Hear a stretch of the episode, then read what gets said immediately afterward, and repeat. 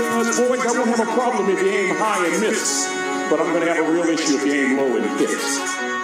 That you get nothing for coming in last. And by the way, you can't just have it because you want it. He said, when you want to succeed as bad as you want to breathe, then you'll be successful.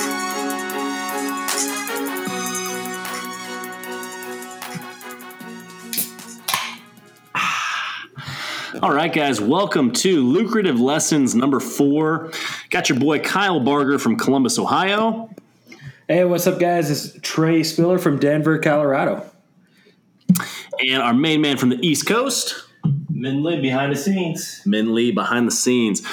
All right, guys. So on today's episode, we want to talk about some of the common pitfalls of uh, new business owners, first-time business owners, and how you can kind of develop your perspective or your mindset to make sure you're the most efficient with your time, your gift, and to bring the right people on board uh, along your journey toward uh, entrepreneurship, running a business, building whatever your why is uh, from our past episode.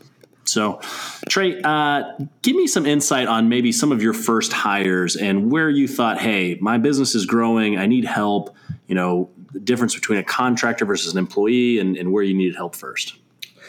Yeah, I, I, can speak to a little bit of our relevant experience that we have here. Um, we get to a point of really where trading our time for money uh, hits a stalling point, right? So I can no longer trade any more time for a bill rate that I would be um, submitting to a client.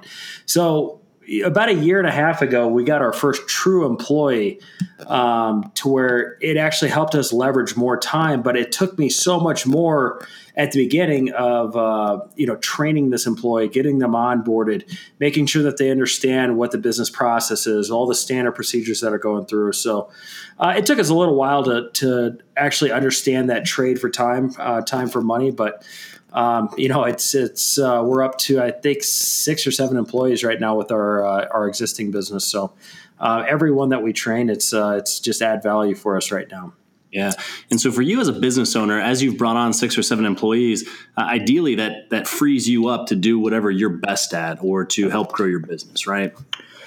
Yeah, it, it allows me to honestly focus on sales, right? I mean, that's ultimately the crux of our business. Now, everyone's going to have a little bit different. It might be creative, it might be, um, you know, making sure you stabilize. It might be operations. For me, it's all about driving home and uh, being the sales guy, really the the front man and uh, making sure we get a lot of deals in, in, the pipeline. Now, I couldn't do that if I was getting bogged down and doing the day to day work of actually uh, delivering deployment, delivering uh, methodology, you know, paperwork, and all that stuff. So I had to train people what I knew, and that's honestly the scariest part and in how to let go. Sometimes is uh, really hard for me. I don't know what you've uh, had in that experience, but um, you know, letting go for me is still very hard. I, I, I, always have my hand somewhere. I try not to micromanage. I really don't.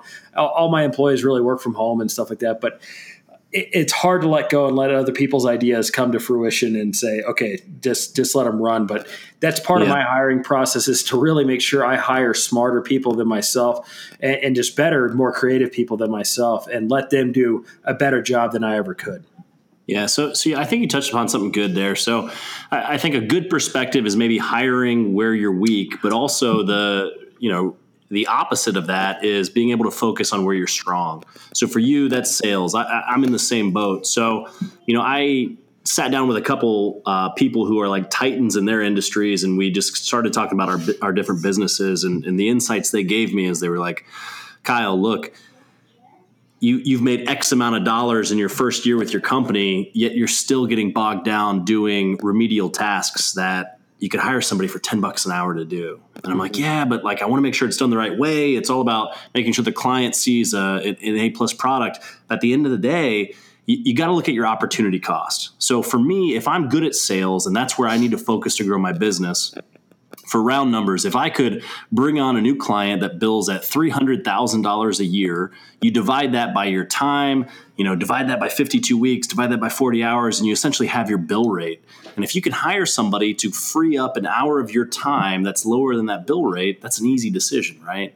And a common example of that is like everybody has to mow their yard, right? If you make $20 an hour at work and it costs you $30 to mow your yard, but it takes you two hours to mow your yard. That's easy math, right? You're going to come out $10 ahead.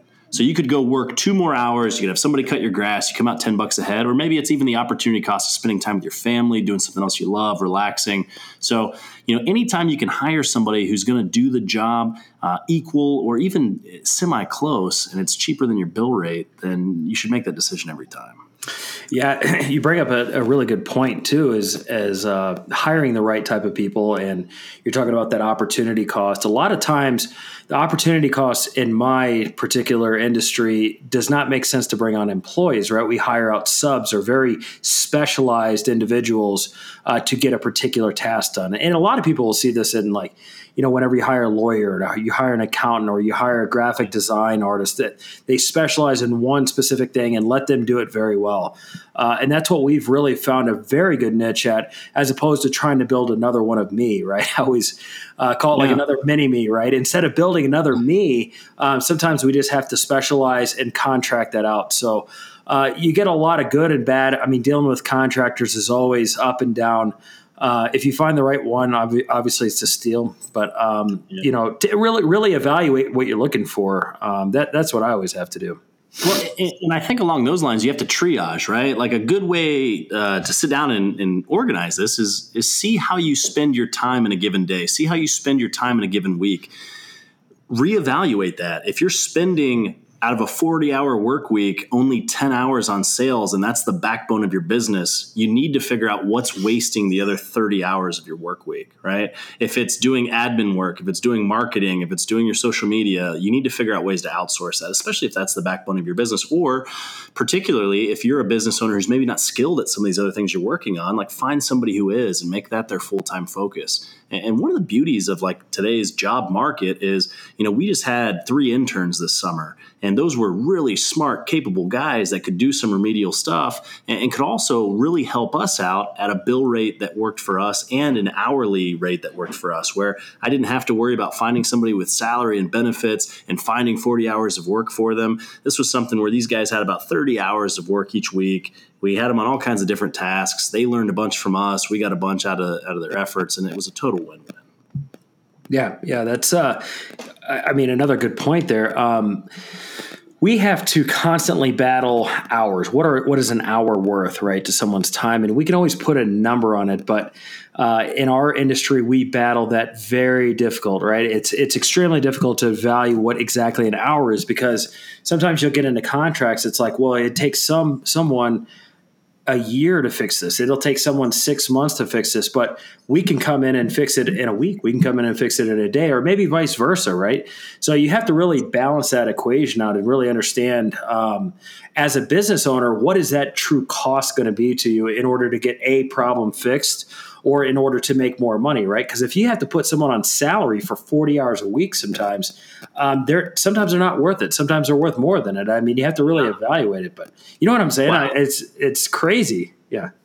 That that's that's such a good point. And like there's an old adage that I read, I think it was on LinkedIn, somebody posted, and they said, you know, this company comes out to fix a wind turbine and they quote yep. $100,000 for the job and it takes them eight weeks and then there's a older guy who's been in the business for a long time, and he says, "You know what? I can fix that wind turbine, but it's going to cost you two hundred fifty thousand dollars." And he comes and he tightens one bolt on it, and it's fixed. And the company feels ripped off. And he says, You're paying for experience, right? So, not mm-hmm. everything is going to be equal. So, like, especially for you, Trey, like, if your focus is on sales, maybe like something else you're spending all this time on you could hire somebody and they're going to do it in half the time. Or you're going to hire somebody and it's going to take them four times as much time and you got to factor that into how you're compensating them or what kind of jobs they can get done. So that, that's a that's a really good point as to you know just hiring somebody for 40 hours a week doesn't always mean you're getting 40 hours of quality work. It, it, sure doesn't. Um, you know and one one thing that i always have to pull myself back is i can't always just focus on sales right um, being an entrepreneur early on in the business, I mean, I had to do a little bit of everything as as you do, right? Um, and so sometimes I get so focused because I enjoy sales so much. You know what? Sometimes you got to keep the lights on, right? And sometimes you got to do the grunt work. Uh, and that's something that I never get away from, right? You have to understand being an entrepreneur is just a completely different way of life. And sometimes you got to put in those hours. Um, and I'm sure you've been there many of late nights and, um, just just never forget that you can't always sub out everything. Sometimes you have to bootstrap it yourself, put in that uh, that equity, uh, your time equity up front. And honestly, again, I go back to the point. I respect people far more if they can do the job themselves too. So I always, I think employees really look up to me, or contractors may look to me with a little bit more respect, knowing that I can do it all, uh, as opposed to just telling and pointing my finger and saying, "Go and sure." And I think there's a fine line there, right? So when you start a business obviously you're not making the big bucks immediately. Most businesses don't hit the ground running like that. So being able to bootstrap and, and, wear many different hats is good because you're learning a lot of different aspects of your business. You're learning a little bit about accounting, a little bit about the legal work, sales, marketing, HR, uh, all these things.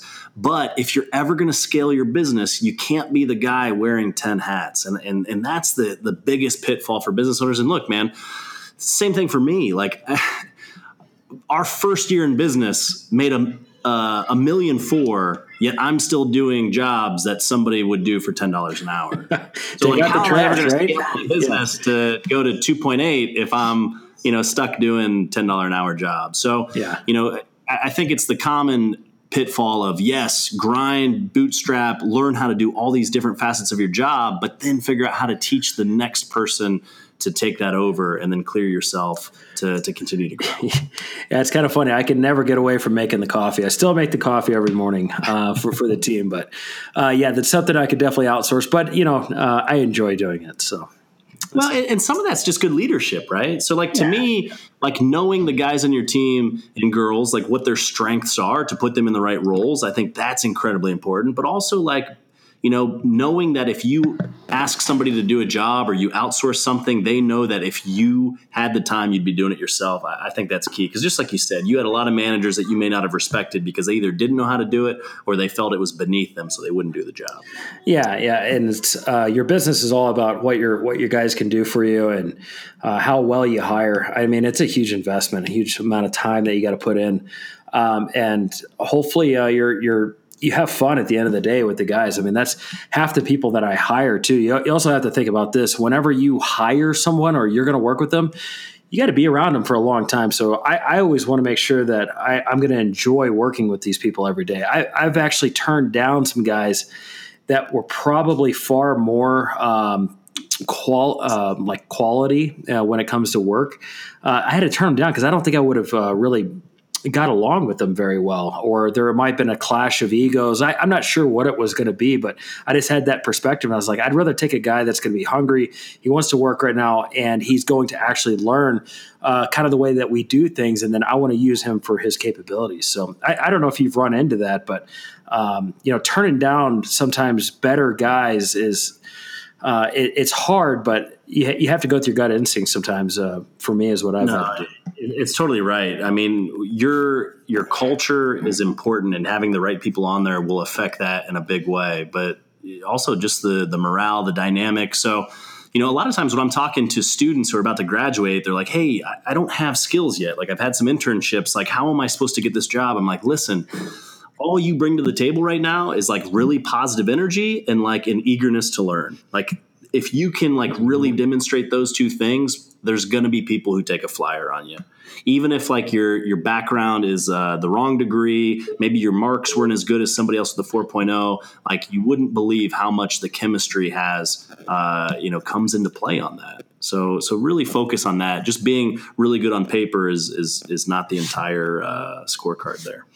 Yeah, I agree. Um, I, I've I, I kind of made all those marks uh, that you were just talking about on the other end, or I didn't have all the check marks. I didn't have this, but I guess I was an easy enough uh, getting along with uh, other people that I got a few get jobs early on and uh, really built out your skill sets from there. But um, you know, I guess one thing whenever you are starting off so that I always have to constantly remind myself that I don't know how to do everything.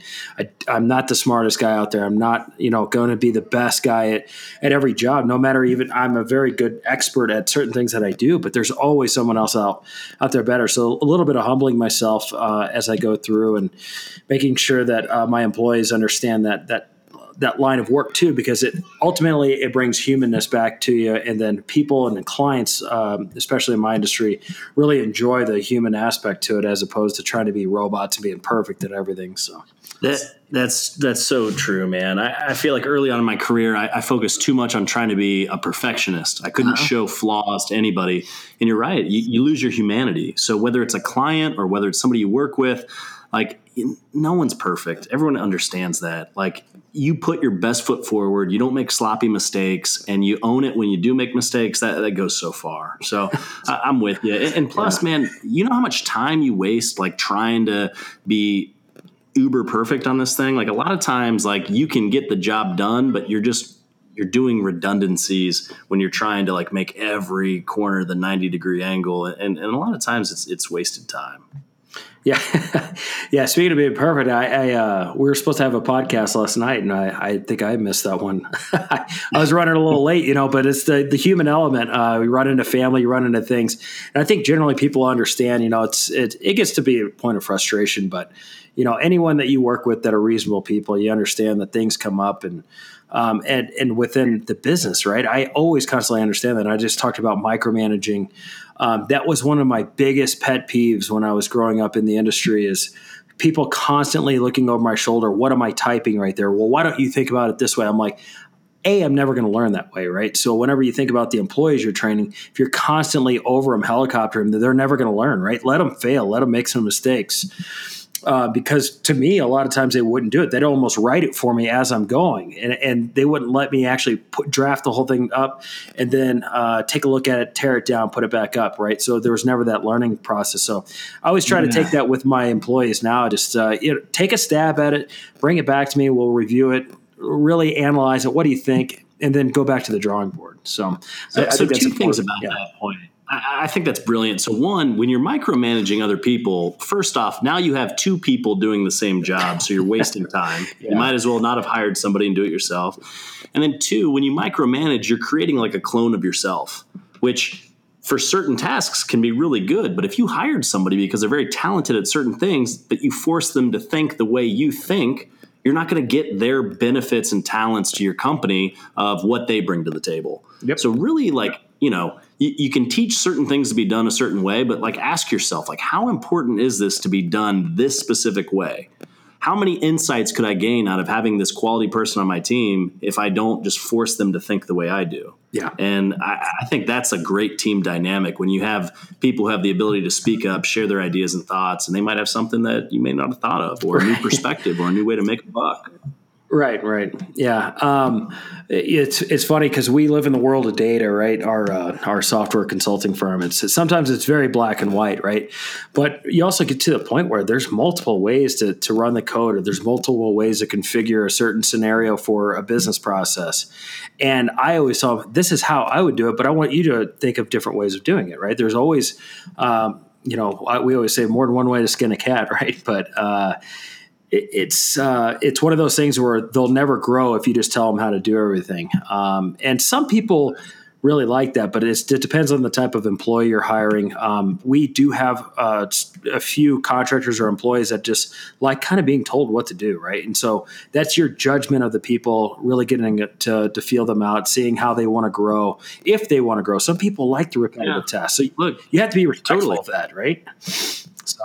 And that's a big part of the leadership, right? Yeah. Like depending on the type of person you're hiring, they got to be a good fit for the role. Like there might be certain roles where it's just very redundant, repetitive stuff, and for somebody that's that's a great job. They can show up, they know what to expect, they get it done, they go home, rinse and repeat. And then for other people, they need to be create and they need to do something different every day. And, and sitting at a desk doing the same thing is, is torture for them. So yeah. you know, understanding people's strengths and, and where they're going to benefit. Yeah, yeah.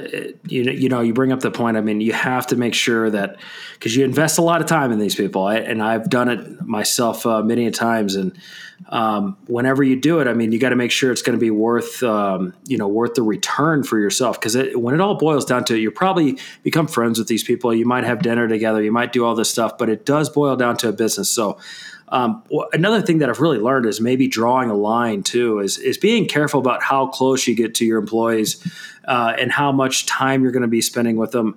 It's it's definitely something to analyze. Um, I, I worked from home for a long time, and having people over at my house a lot, and uh, you know, it, it can be there's not whenever there's no boundaries. Sometimes it does um, become very difficult on your business. So that's one thing. If I could say to anyone, be very careful about uh, bringing uh, associates close to you. You know, try try to keep your friends out of the business. Try to keep your family out of it. I'm not saying it's always wrong, but be very careful about that because it, it, it when it when it comes down to it, it's all about dollars and cents. So just be careful when you're doing that. Yeah, and, and, look, you got to look at it from the other side of the table too. It, it, has got to make sense on the dollars and cents for the person you're hiring too. Like, right. if you're thinking like, "Hey, I need this to, I need to get as much out of this person's time and energy as I can," but at a certain point, you spent countless amount of time training them, which really means resources and dollars too. You've invested in this person, but if you're not making it a, a lucrative and worthwhile experience for them and investing in them, they're going to be gone at some point. And now you're back to square one where you're now reinvesting all this time, energy, and resources into the next version of that person, to, eh, hoping they stick around. So, you know, be very conscious of yes, it's a business. I need this to be a, a good fit for us but you also need to be a good fit for them if you want good quality people to stick around. Agreed. I, I but it doesn't always mean yeah. you know love sacks and ping pong tables in the break room. It's you know finding out what their goals are and, and helping them achieve them as well. Uh, I remember I had a company there hired me. They, they had an Xbox. They told me about it like five times. So I was like, well, that's that's fantastic. But you, you got to make sure you, you, like where you're going. Um, there, there's no doubt about it. So when it when it all boils down to it, do you enjoy doing the work and um, you know and, really moving forward and trying to grow your career? So, totally. Yeah. So you know, bringing it all back as you as a business owner start you're probably going to be wearing many many different hats but really take some some times to just stop think back to how you're spending your time is it the best use of your time could some of these be outsourced by software by contractors by hiring employees figuring out where those stress points are where you need the most help so that way you can triple down on your strengths or find somebody to help pick up where some of your weaknesses are yeah, I couldn't say it better. Did I miss anything? Yeah. Awesome. All right, guys, we will catch you next time. Hey, guys, thanks for listening to another episode of Lucrative Lessons. We hope you learned something today. Remember to subscribe on iTunes. If we earned your five star review, please leave one, helps for visibility. Also, you can check out more at llpcast.com. All proceeds go to our 501c3 nonprofit, the Make a Day Foundation, where you can find more at makeaday.fun. We'll catch you next time.